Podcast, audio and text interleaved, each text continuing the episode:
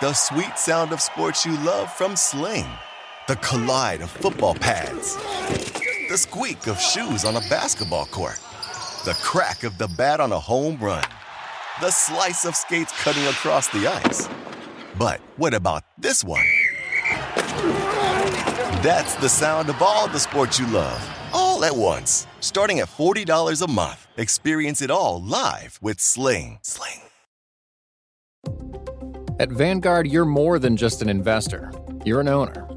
That means your priorities are Vanguard's too. So whether you're planning for retirement or trying to save up for your next big adventure, Vanguard will work alongside you to set personalized investment goals. That's the value of ownership. All investing is subject to risk.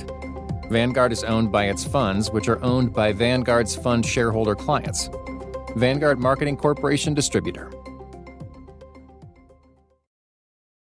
Hello, everyone, and welcome to the Sports Grid Fantasy Football Podcast. My name is Davis Mattek. You guys can find me on Twitter at Davis Mattek. This is our weekly look at the fantasy football waiver wire. We do this every Tuesday morning here on the program pretty interesting week on the waiver wire, honestly, in the sense that everyone has a lot of players to be replacing. We are heading into the bye weeks. We have a ton of injuries. I mean, Justin Jefferson missing last week, CMC oblique injury, Anthony Richardson out for the year. I, we we just have a lot to be dealing with. That isn't to say it is the the greatest week ever on the history of the waiver wire, but we've got plenty of guys at quarterback, running back, wide receiver, and tight end to take a look at. So let's go ahead and get into it. Starting out at the quarterback position, um, this is just where I'm going to go. The quarterback position outside of streaming guys, there's just not really anyone who I think is a real difference maker. Sam Howell is owned in 38% of leagues. He has a league high dropbacks per game, 44.1. Desmond Ridder has actually been throwing the ball quite a bit. Tyrod Taylor has a good matchup this week against the Commanders. I really would not want to start him. I would actually prefer to start Josh Dobbs. So this is what uh, this is how I can break down the quarterback position. Right now, I don't see a single guy out there who you can add and say this is my guy for the rest of the year. One note I would make in shallower formats, 12 team leagues with 16 man total rosters, is Dak Prescott is going to get dropped a good bit this week because the Cowboys are on bye. I would pick him up if I had a team that just lost Anthony Richardson or just has not found an answer at quarterback and try and hold him through the bye week. This is how I would rank the quarterbacks in terms of streaming this week. Howell first, Ridder second, Dobbs third, Taylor fourth, Aidan O'Connell fifth, and this is probably the most important guy I would add is that Malik Cunningham, I think, might get a surprise start at quarterback for the New England Patriots. I don't know if it's going to happen this week. I don't know if it's going to happen next week, but this is the worst the Patriots have ever played. They've never looked this bad. They had Malik Cunningham active last week as the backup quarterback over Bailey Zappe. The report before the game was that Will Grier was going to play, but Will Grier wasn't even designated the emergency quarterback three. So if you're not familiar with the way that works, basically you're allowed to say one guy is the emergency quarterback. He can't play, he's not he doesn't count against the 48 but you can put him in in the game and then the other quarterbacks can't come in. That wasn't even will grier. That was bailey zappe. So the deal is malik cunningham is a fucking gnarly runner. 32 rushing touchdowns his final two seasons at louisville 50 total handled over 12 carries a game um, had 3000 yards rushing in college. I just i want that that is the that is a sort of guy who can kind of break the rules of fantasy football. Kind of like uh, remember you know Terrelle Pryor, one of these guys where they really were not effective throwing the ball, but they were adding like eight or nine points rushing per game. And then I guess the other thing to note is I I do not know operator by operator how this works, but if Malik Cunningham is designated as a wide receiver in any of your leagues. Um, I mean, I, I, would have to go through and check, but if he is, he's definitely worth picking up because you might literally be able to start the Patriots quarterback at wide receiver. So that is the situation um, at quarterback. You might be missing Anthony Richardson. You might be missing Trevor Lawrence. I would definitely say Howell is your guy. That that is who we are aiming for right now. All right, the running back position. Got to start with Zach Evans. Kyren Williams not expected to play in week seven. Ronnie Rivers suffered a knee injury. He's going to be out for like a month. Zach Evans was not really a pass catching running back at Ole Miss. He transferred away from TCU because he, weirdly enough, uh, in converging stories, he didn't want to play behind Emari Demercado, who we're going to talk about here in a second, and Kendre Miller. The honestly, the kindest thing I can say for Zach Evans is that one running back is going to get the touches for the Rams. That's just kind of what Sean McVay does. Uh, in every game this year, 70% of the team's backfield touches have come from one player. Kyren Williams had a game where he played literally every single snap. I believe the only other running back on the Rams roster is Royce Freeman. If you are familiar with Royce Freeman's work, you know that he is not that good. Let me uh, let me double check. Let me see if there's anyone else interesting.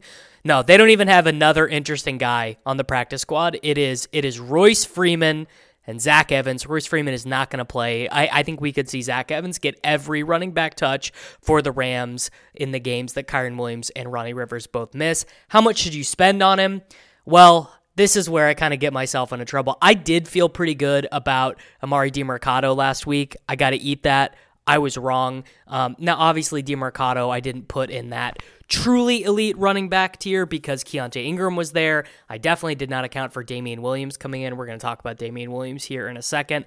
I think the issue, or not the issue, but the point with Evans is the way we should be thinking about running back ads is the guys that you want to be adding for a lot of your fab are the guys who have the ability to just earn the role outright or keep some flex value even when the injury guy comes back. And I think Zach Evans pretty nicely fits in that mold. I mean, he could just play better than Kyren Williams. I, I, mean, Kyren was phenomenal in that game against Arizona, but he could. It's possible. Evans was an efficient college running back, averaged seven yards per carry at Ole Miss, and had a pretty good combine at 210 pounds. It's not like a great profile, but it's also not a bad one. So I think you can kind of go in that 30 to 35% range. Now, I, I would also say if Evans is not going to be in your starting lineup this week, I think you just need to do a, a defensive bid, you know, 20, 25% or something like that. Moving to the San Francisco 49ers running backs, I would rank them in this order Jordan Mason, Elijah Mitchell, Tyrion Davis Price. Jordan Mason was playing ahead of Elijah Mitchell after CMC left that game. The Twitter doctors and the 49ers coaching staff don't seem that concerned about this oblique injury for McCaffrey. The reporting makes it sound like he is going to be a game time decision on Monday Night Football. So this puts us in a tricky circumstance where if you are a CMC owner, you probably want to get one of these guys. Mason, I wouldn't go above 15% for, wouldn't go above 10 to 12% for Elijah Mitchell. And I think you can do $1 bids on Tyrion Davis Price, but that is the order that I would put them in. I'm just not that excited about these guys because I don't think CMC will miss. And even if he does, you it's just going to be like, okay, I'm setting my lineup on Sunday. What's the report on CMC? You know, do I have another Monday Night Football guy? Like, you just get yourself into a weird spot there? And I don't feel that good about it. I feel better about Kareem Hunt, who was in a roughly 50 50 split with Jerome Ford last week. Now, Ford had this great last drive against the 49ers that kind of helped them win the game. But really, the important thing here is that Pierre Strong only played one offensive snap, and it was really just a, a true backfield committee. And Hunt has not played a ton. Uh, he's not ran a ton of routes, which is kind of the, the role that I thought he would be in. But this is just clearly a team that wants to run the ball. The defense is going to keep them in good scripts to run the ball quite a bit, especially while they're playing with these dust ball quarterbacks. I think you can go 15% or so on Hunt. Next up, we have Craig Reynolds. David Montgomery is expected to miss multiple weeks. Zonovan Knight is on the IR. Devine Ozigbo actually subbed in for the Lions last week. Maybe you could spend a buck on him, although I probably wouldn't. Dan Campbell said Jahmyr Gibbs is feeling better, but I don't think it's a lock that he plays in week seven.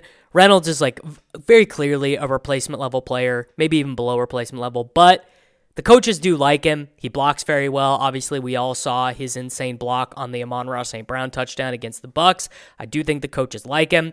I personally probably will not bid on Reynolds in any league because I think the combination, the combinatorial odds of Gibbs being back this week, and even if Gibbs isn't back, seeing a path to wanting to start Reynolds, I just like in the types of formats where he's going to be rostered. I, I don't want to make competitive bids on on guys like this because the chances of him having a real role, especially when Gibbs returns, are are just so low. So really wouldn't go higher than like eight nine percent on him, and, and that's probably not going to get him in a lot of these leagues. I mean, there are running backs on bye. The C, maybe you know the CMC owner like bids on him instead of bidding on Mason Mitchell or TDP or whatever. It just it feels like a, a tough spot that I'm not all that interested in. Can't believe we're here. Uh, but Latavius Murray and Leonard Fournette, Tom Pelissero reported that Leonard Fournette wants to sign with the Bills, then said he actually has not visited the Bills. I don't know. We'll see. I, I just, regardless, I think you can stash Fournette right now because there are so many running back injuries around the league. But Latavius just straight up started the game for the Bills. He got the first two drives to himself against the Giants. He had been getting third downs and short yardage stuff, even with Harris active. Damien Harris suffered a, a pretty serious injury against the Giants. You know, uh, Latavius Murray is like a week he gets a touchdown, he will probably be startable. And the Bills have actually uh, one of the few cases of teams saying something for real in the offseason and then doing it. But Josh Allen ranks 20th amongst all quarterbacks in designed runs. They're just really not doing it that much. Latavius Murray has played at least 15 snaps in every game except the loss against Jacksonville. Um, he scored two touchdowns this year. He has been targeted in every game other than the Giants game. I mean, 49% of the snaps against the Giants. Like, he's just like pretty much the starting running back for the Bills. So it feels fucking gross, but I, I think 8, 9, 10%. Like, I would rather add Latavius Murray than Craig Reynolds, which I can't believe that I'm saying. The Arizona Cardinals running backs. So Keaontay Ingram was the lead rusher. Damien Williams subbed in for Ingram, actually ran pretty well. Demercado barely played in the first half, but then ended up running, uh, I think, 26 routes, and then Damien and Ingram didn't even combine to run 20 together because they were getting blown out in the second half. I I mean Ingram is at least kind of interesting to me because I think he might be good. And if we're parsing it out this way, if it's a three-way split, you don't want to start any of them. They're not good enough. They're not going to score enough points. They're not going to sustain enough drives to get there. But Damien could go to zero. Ingram could eat up all of the stuff that Damien just had against the uh, against the the Rams, and then Demercado could just kind of stay in his passing down, long down and distance role. It'd be like a 60-40 split, and Ingram would kind of be startable in the same way that James Conner was startable there. So I I would spend uh, I call it call it twelve percent on Keaontay Ingram. You could spend a dollar on Damien Williams. You know, if Keaontay Ingram gets injured, then Damien's going to be the early down rusher, but it's not a spot to like jam. Then finally, we have Keaton Mitchell. He was activated off the IR before the Ravens London game.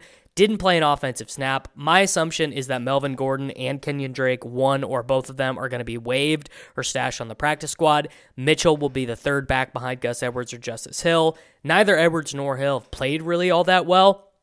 I imagine that we are going to start to see Mitchell get a couple cracks maybe as soon as this week. I also think Mitchell is going to be dropped a lot this week because he was activated but didn't play against the Titans, and I'll be looking to stash him on my teams that are like 4 and 2 or better and have space on the bench. Moving to wide receiver, Jalin Hyatt played a season high 73% of the offensive snaps for the Giants as Isaiah Hodgins and Parris Campbell have been sent to the glue factory. It's sort of Wan'Dale, Slayton, and Hyatt as the main three wide receivers, with Bellinger playing quite a bit and them only playing two wide receivers. Hyatt, I think, just in general in fantasy football, is probably the highest upside wide receiver available. I think I would drop Quentin Johnston for him at this point, which feels insane because the Chargers are so much better of an offense, but clearly the Chargers just don't really want to play Quentin Johnston. I really liked Hyatt's profile coming out of Tennessee. And if the Giants ever, like, if this offensive line gets fixed, and I'm not, like, I am not inside the Giants, I, I don't know what would have to happen to do that. I know they have a very good left tackle who has not played since week one. But if that ever happens and the Giants uh, are are serious to some degree, I do think Hyatt could kind of be the guy you needed in the back half of the season. Wan'Dale is still our preferred Giants wide receiver, but I think Hyatt you could go like five to ten percent on, and he's a pretty good stash.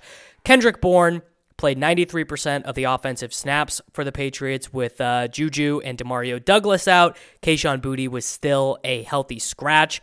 I don't really want to be starting any Patriots player But if the wide receiver configuration remains the same as it was against the Raiders, I would expect five to eight targets weekly for Bourne. Tyquan Thornton was also activated, from the IR, but only played six offensive snaps. Probably the last person on earth still thinking this, but I'm keeping the light on for Thornton. He's the only player with any speed on the entire team. You could spend a buck on him. Wouldn't go higher than 3 to 8% of your remaining fab on Bourne. Ray Ray McCloud when Debo Samuel doesn't play, McCloud just subs in for him one to one. Ronnie Bell is the Aiyuk replacement. Debo injured his shoulder versus Cleveland. McCloud played 71% of the offensive snaps, got two carries, two targets. No one's really that excited about McCloud, but the Debo role in the 49ers offense, you know, it's it's not nothing. Probably gets at least five touches on Monday night if Debo doesn't play. And if CMC doesn't play, I think that adds more into the get the guy in space and around, you know, nonsense. Shanahan loves that stuff. Uh, final wide receiver, Micah Wilson remains the starting boundary wide receiver opposite of Hollywood Brown. Rondale Moore still slot only. Um, upside is just kind of hard to come by for wide receivers off the waiver wire, and and really the nicest thing I can say about Dobbs is that he gives his wide receivers chances to make plays down the field. Marquise Brown is fifth in the NFL in total air yards, and Michael Wilson has an ADOT of 17.1 on 23 targets. So a lot of the times we think about okay, I got to add a wide receiver off the waiver wire so I can just not take a zero this week. And I, I sort of think that's the wrong way to think about it. I think that you actually want guys more like Michael Wilson and Jalin Hyatt, where, yeah, sure, sometimes when you start them, they might literally not get a reception or they might have like one catch for 18 yards. But on the weeks Michael Wilson hits, compared to oh you know um, Jerry Jeudy's on bye or or I can't start Tee Higgins this week for whatever reason you I think you kind of want guys who can score 22 points, which Michael Wilson has already done this year, uh, the two touchdown game against the 49ers. So Wilson, I still really like as a, as a stash. Uh, our number one out of the week comes at the tight end position. I actually think I might even like him for what he's going to cost more than Zach Evans. He ran 75% of the routes against the Patriots, led the team in receiving yards. Austin Hooper ran only nine routes. Uh, he actually, I think he had three receptions on the Raiders' first drive of the game. For me, it was really just a matter of when, not if Michael Mayer would break out. The breakout already happened. Now, in tight end premium formats like the FFPC, I, I might bid more on Mayer than I would on Zach Evans, you know, 35, 40, 45%, something like that. I'd have to do a little bit more thinking, read some other content of what people are doing in the main event, but Mayer just feels like a smash to me. I mean, I have these teams that are starting Hunter Henry and Pat Freiermuth and Kylen Granson, and these guys just all stink. They have no ceiling. They don't even really have any floor. Mayer, I think, if he retains this role, and actually he should probably build on this role, if he gets to 80, 85% of the routes, uh, it's just going to be a smash because the, the team is, um, they benched Hunter Renfrow. Uh, it sounds like they're maybe trying to trade his contract, which is sort of interesting. I mean, he maybe he should go to the Chiefs or something, but if Renfrow's not playing and it's just Jakobi Meyers, Michael Mayer, and Davante Adams as like the primary receiving guys there, I feel like this I feel like that's just a really good role. Taysom Hill just straight up played receiving tight end against the Houston Texans. Um, he actually was leading them in receiving for most of the game. Then Olave ended up passing him in the fourth quarter. Now on the FFPC, Taysom is listed as a quarterback, but most other formats he's listed as a tight end. I think the key thing to realize is that with Juwan Johnson out, if Taysom is just going to be a tight end, he's still going to have the same wildcat gadget quarterback snap upside, you know, thing like that. But he, it's going to come with a floor of like, I don't know, five points or whatever receiving. In the past, Taysom has really always been a best ball play and then someone to ignore and managed. But again, if he's got a little bit of receiving floor and he's got the multi touchdown upside because he's Taysom Hill, feel like that kind of puts him in the range of maybe starting him in uh, in some weekly spots. So I, I think adding him is a good idea on teams that are just kind of dead at tight end. Our final guy of the week, Trey McBride. I'm kind of putting him in the same bucket as Mayer, but just less expensive because he plays for the Cardinals and his breakout was not as obvious, but he played a season high in total snaps and snap percentage versus the Rams, saw a season high five targets. I think the Zach Ertz show is probably trending towards being over. I would expect a continual and gradual ramping up of McBride's snaps and targets over the next few weeks until, you know, week nine, week 10, he's just pretty much an every down player. The team also might trade Zach Ertz to a more competitive team. I think he'll be able to sneak through Mayer, uh, sneak, through McBride more cheap than Mayer this week. You know, let's say Mayer goes on average for $310 in the FFPC. I bet McBride's more like 115 to 135. Um, team that is not desperate at tight end, 5 to 8% more desperate at tight end, I think you could do, you know, 100 FFPC bucks or whatever on him, and then just like 1% to 2% in regular non tight end premium. That's going to do it for us here this week at the Sports Grid Fantasy Football Podcast waiver wire look. Uh, hope that was useful. Hope that was helpful. As always, if you've got any questions, feel free to uh, mention me on Twitter. Later, guys. Reese's peanut butter cups are the greatest, but let me play devil's advocate here. Let's see. So, no, that's a good thing. Uh, That's definitely not a problem. Uh, Reese's, you did it. You stumped this charming devil. At Vanguard, you're more than just an investor, you're an owner. That means your priorities are Vanguard's too.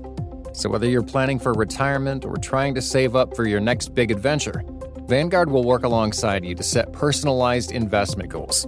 That's the value of ownership. All investing is subject to risk. Vanguard is owned by its funds, which are owned by Vanguard's fund shareholder clients. Vanguard Marketing Corporation Distributor.